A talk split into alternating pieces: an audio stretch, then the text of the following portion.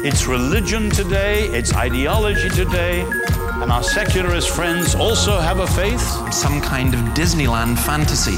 I know how this is going to get heard in the secular world. Where the pseudo Christian masks are off. That's nonsense, ladies and gentlemen. Apologetics isn't just about giving answers to other people's questions, it's also about learning to question other people's answers or even question the question itself. In a Christian worldview.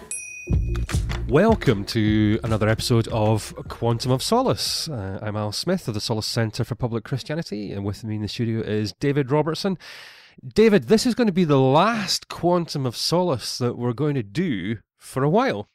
Why? Yeah, because I'm heading to Australia and I'm not going to get you up at 11 o'clock at night or whatever it is to do this. And, you know, we're going to take a wee break. Now, let me say straight away, we are going to come back in July and really appreciate all the people who've been in touch about this. And uh, we're looking at how we can make it bigger and better or uh, leaner perhaps and better. There Uh, was there was some thank you to the, the listeners who wrote in. Um, my favourite quote from the email listeners was from the lady, and I presume it was in the southern US. She says, "Y'all are killing it." yeah, yeah, I like that. I, I could go with that one. Okay, now you had a bunch of topics you wanted to cover, but I've decided to chuck a bunch of them out because of the news yesterday of uh, the death at 76 years old of uh, the, the Stephen I Hawking. will describe the remarkable properties of black holes, including the fact that very small black holes aren't black at all, but glow like hot bodies.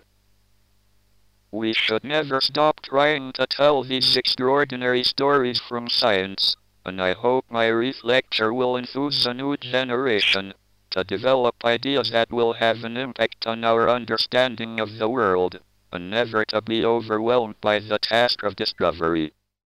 Do you know what? I first met you or first came across you on the internet was when you were doing one of the very early episodes of Flea Bites, Flea Bites 4 or something. And I, I remember it because it was called Hawking's Haverings. And when I when I saw when I saw the news yesterday of, of his death, this is what came to my mind. And uh, actually this was the first time I came across you because you made this joke on it about that's it, fabulous. Stephen Hawking has pronounced God is dead. Therefore, I don't need to get up and go to work Yeah, anymore. right. And uh, so you threw your newspaper down on the on on the telly, and and you go Hallelujah, and then you said, "Well, of course, how can you have Hallelujah if there is no Yeah?"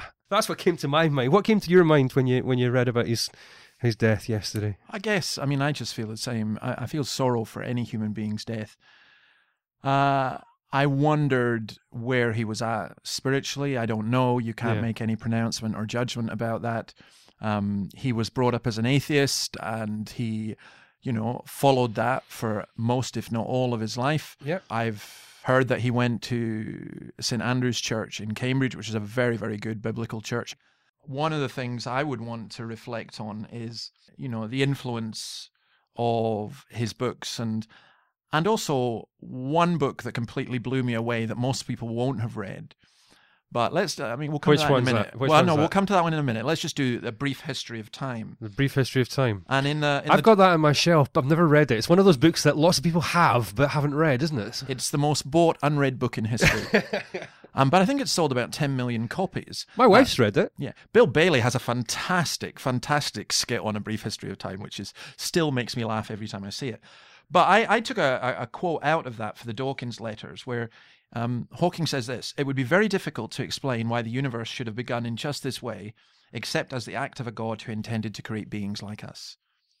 Now, that is very interesting because the reason that a brief history of time is so difficult to read is because Hawking takes the common sense view, which he observes, Uh-huh. that it's very difficult to explain how the universe could have begun in this way, except as the act of a God who intended to create beings just like us, which is a great description of creation. Uh-huh. And because he does, he won't accept God, he then has to create this incredibly difficult um, argument. So, I you know find him a little bit fascinating. But he's he's he was he's a very good communicator. Yeah, but there's also, I mean, there's also there, there's there are some flaws as well in terms of one of his other books was what was it, the Grand Design he wrote with uh, Leonard Mlod- Mlodinow, and and you know to to oversimplify the book probably is basically saying because there is such a thing as gravity, therefore the universe exists, and and of course he's making a category error, isn't he? He's doing he's he's well, what's wrong with that statement? Yeah, there, I mean, well, there's so many things that are wrong. I mean, basically, Hawking's big problem for me, from a philosophical point of view, one is he says there's no such thing as philosophy. Philosophy is dead. That's so he- That's a philosophical statement. well, and also that's so that he to, doesn't have to deal with the arguments. Yeah. You know, but the other is that you, you you've got a basic, you know, from a. I mean, again, Lennox on this is absolutely brilliant, but he, John Lennox, Professor John Lennox, when he says we, you can you can either have everything, all matter, coming from eternal matter. In other words, uh, there's a something that's existed forever, or you can have matter coming from an eternal God, or and you see, for me, I couldn't think of any other or, but but Hawking says everything comes from nothing. Now, how he redefines nothing is very interesting because n- it's not nothing. well, that's but- what Lawrence Krauss picks that argument Yeah. up as well, doesn't Yeah. he? So yeah. Everything comes from nothing. So, but listen, there's one other thing about Hawking that you know I want to put across. I mean, I don't like it when anybody dies when people either trash them, which rarely happens, or they make them into a saint. And of course, that's happening with with Hawking. He's brilliant in lots of ways and a great almost- scientist, and also It shows you what's possible with the human mind in some ways, isn't it? But Yeah, and- it's and- common grace and what, God can do through an unregenerate mind. yeah, and overcoming uh, on one level, overcoming his illness. Except this. Um, have you seen the film um, the I had, Theory I, of Everything? I never got around to seeing it. No. Okay, I've seen it. Now, it's a very sugar coated version of his life. And the reason I know it's a sugar coated version of his life is because I found in a second hand bookshop the original memoir of his first wife, Jane Wilde. And um, I think it was called To Move the Stars. Now, she rewrote it because it was pretty vitriolic. And it was then caused uh, something else. I think it was re- re- Reaching to Infinity or something was the rewrite on which the film was based. Uh-huh. So it was a bit kinder, and it was years after the divorce. But To Move the Stars gave a picture of a man who was a misogynist, a man who was an appalling husband, and a man who took advantage of his wife's love for him when she gave up her career and everything else in order to care, care for, him, for him, and then when he became rich and famous dumped her for his nurse.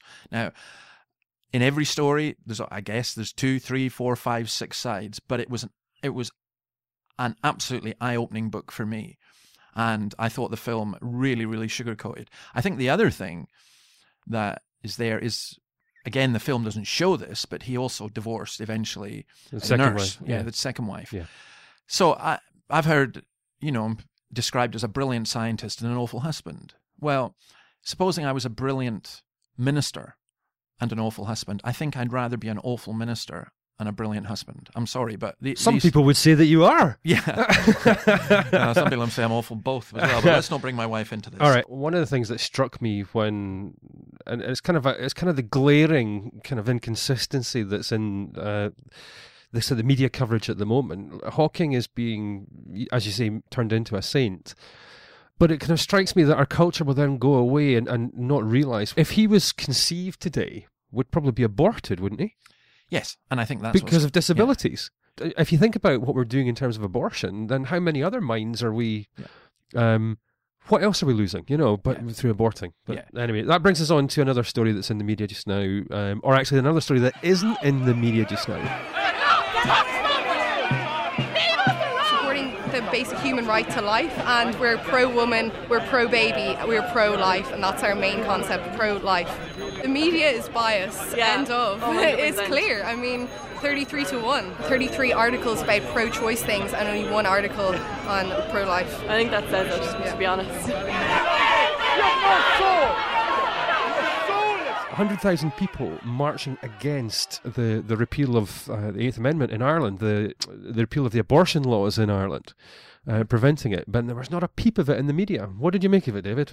It was through social media that I heard about it. I d- I didn't hear about it on the BBC. And here's an interesting thing: if hundred thousand people had been marching to get rid of the abortion part of the constitution in Ireland, I think that would have been all over the media. Yeah. But I think because it was the other way round, it was like when two million people marched in France against same-sex marriage. It was hardly a word. Not a peep. Yeah. You know, hardly a word. I mean, it's well, there's a slight peep on that one. It really is quite extraordinary, and I, I think we'll be able to put a link to it. Someone sent me uh, Archbishop Neary's pastoral letter on unborn human life. Brilliant, absolutely brilliant. And I just think, In what way? What's the highlight from it? well, the highlight from it is just explaining what abortion is. It's taking of human life. Yeah. And it's very clear. Uh, you know, for example, um, But are we living A in a time where people don't care about it? They, they, they, they just want to do it. I think we're living in a time where inverted commas progressive values include the absolute right to kill the child in the womb Hmm. and the refusal to recognize that there is a child. I mean, that's we, we've been over this argument many times, but that's one of the cultural trends. I mean, this is the last quantum for a while, so you know, looking at the deaths of famous people, we've been doing that. Looking at this issue, uh, we've done that. But also tied along with that is the suppression of, I think, discussion and the suppression of free speech. And sometimes it's through just ignoring things that Yeah, are yeah, happening. yeah. And other times it's through promoting an agenda for a tiny minority of people. I mean, this is where the this is where the power of the media really comes in because the way that the media frames a story or frames the question or frames the way that it reports it then sets up in the mind of the viewers or the listeners how they then go on to think about it. It sets up the categories in which they think about the issues. Yeah. But anyway, don't get me started on that one.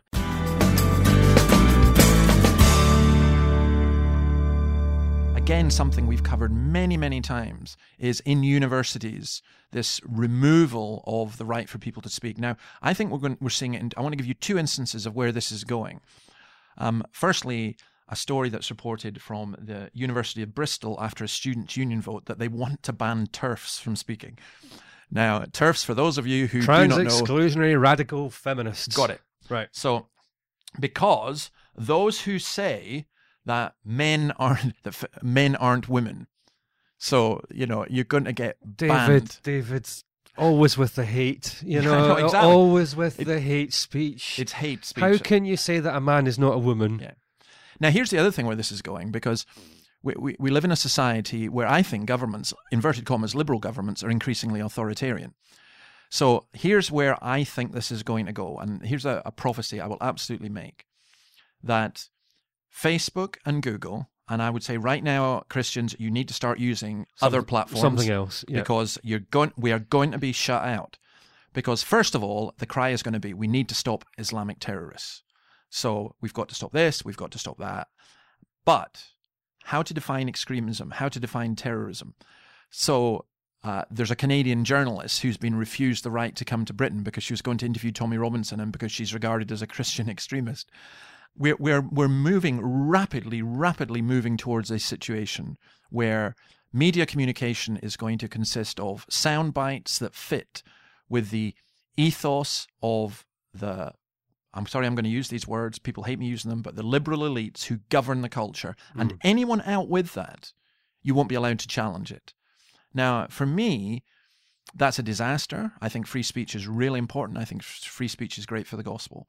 But uh, we have got to watch where this is going. So I'm, all, all I'm saying to you is one of the reasons you're going to keep getting Quantum of Solas is because as long as we're able to, and we don't have to go on the dark web to do this, and that day may not be too will- far that, away. That, that may come. That Yeah. may come. And and in which case, and actually, one of the, one of the interesting things is actually the, when it comes to communication, the genie's out of the bottle now.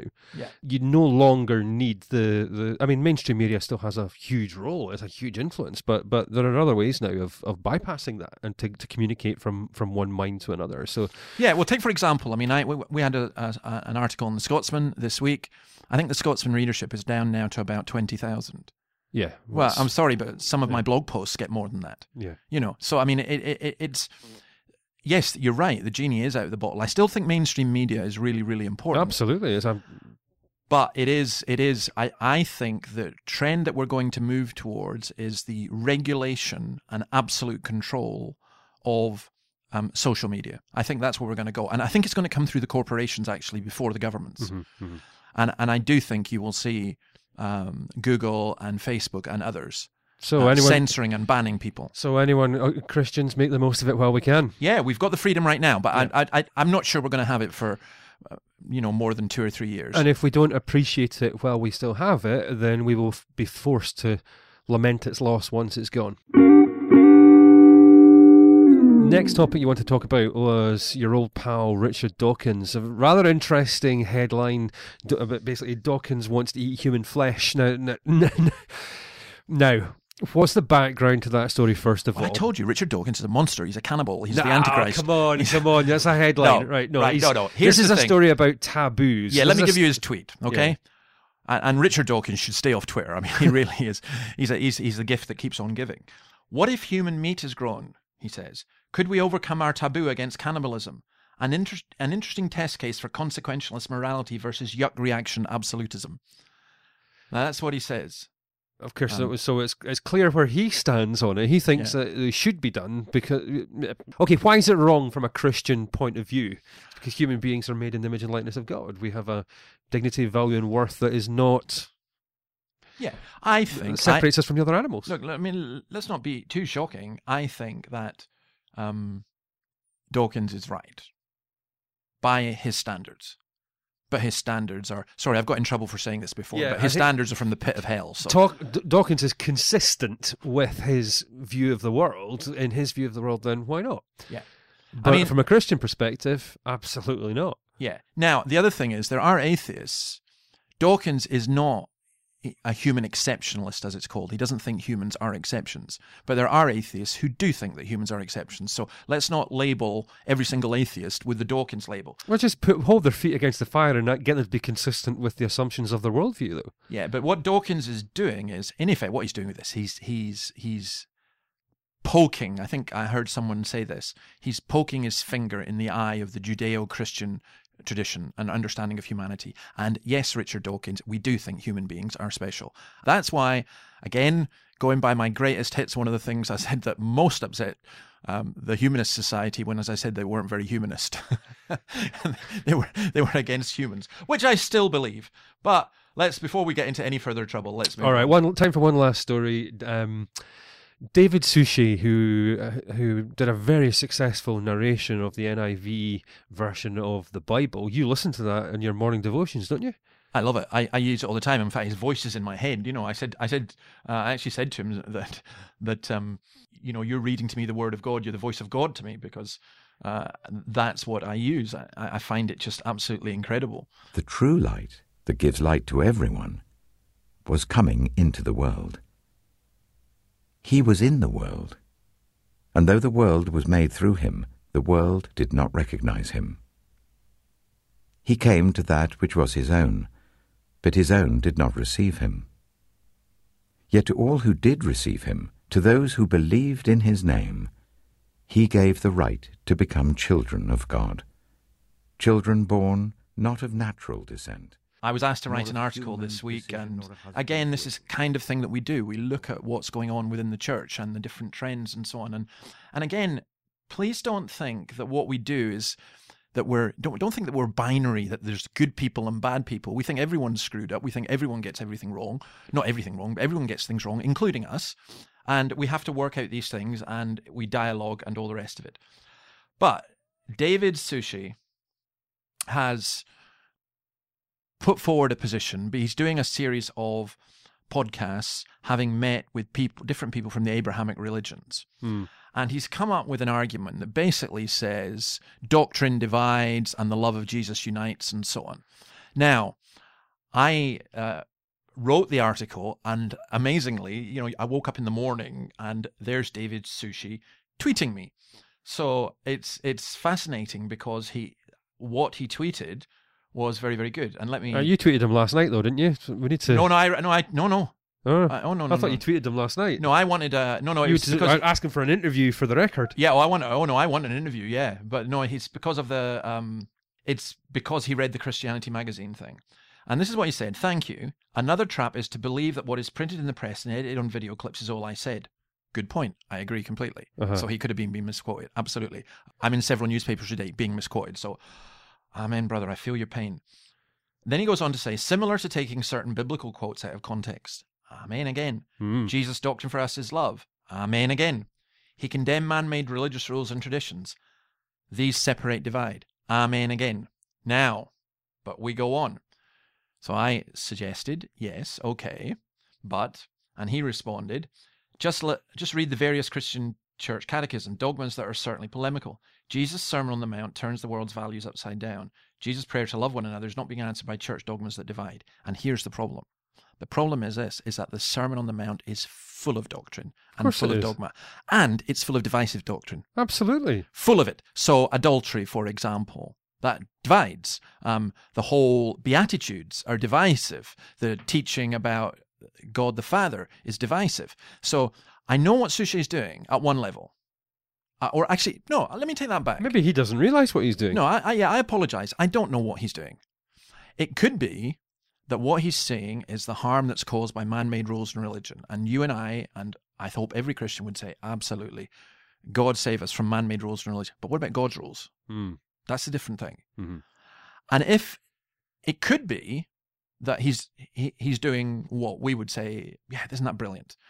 Or it could be that in actual fact, what he's doing is he's throwing away his Poirot brain and saying instead, well, all you need is love, and Jesus is love, and let's ignore everything that's not love, forgetting that if you love me, you will keep my commandments, forgetting that the You'll God, abide the God in the who is- word. the God Yeah. who is love gives us commands because he loves us. And the Uh, commands are good because God is good. Yeah. And actually, what he's doing, he's doing the classic thing, isn't he? He's he's he's separating the nature of God from the laws of God, and you can't do that. Fundamentally, God's word is good. Yeah. And it's us that when we don't when we can't see that, it's because we've divorced it from the character of God.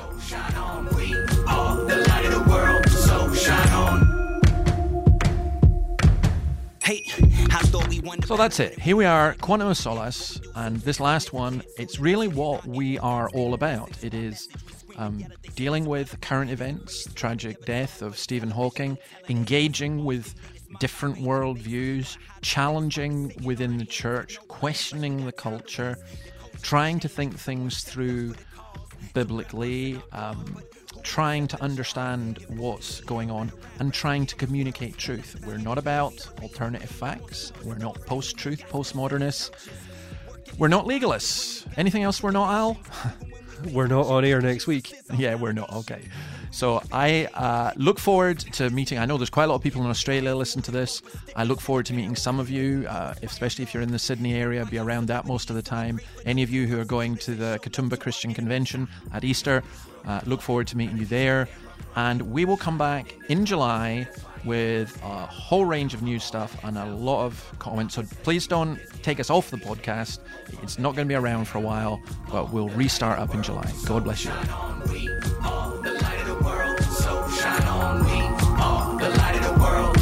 Shine on. We are the light.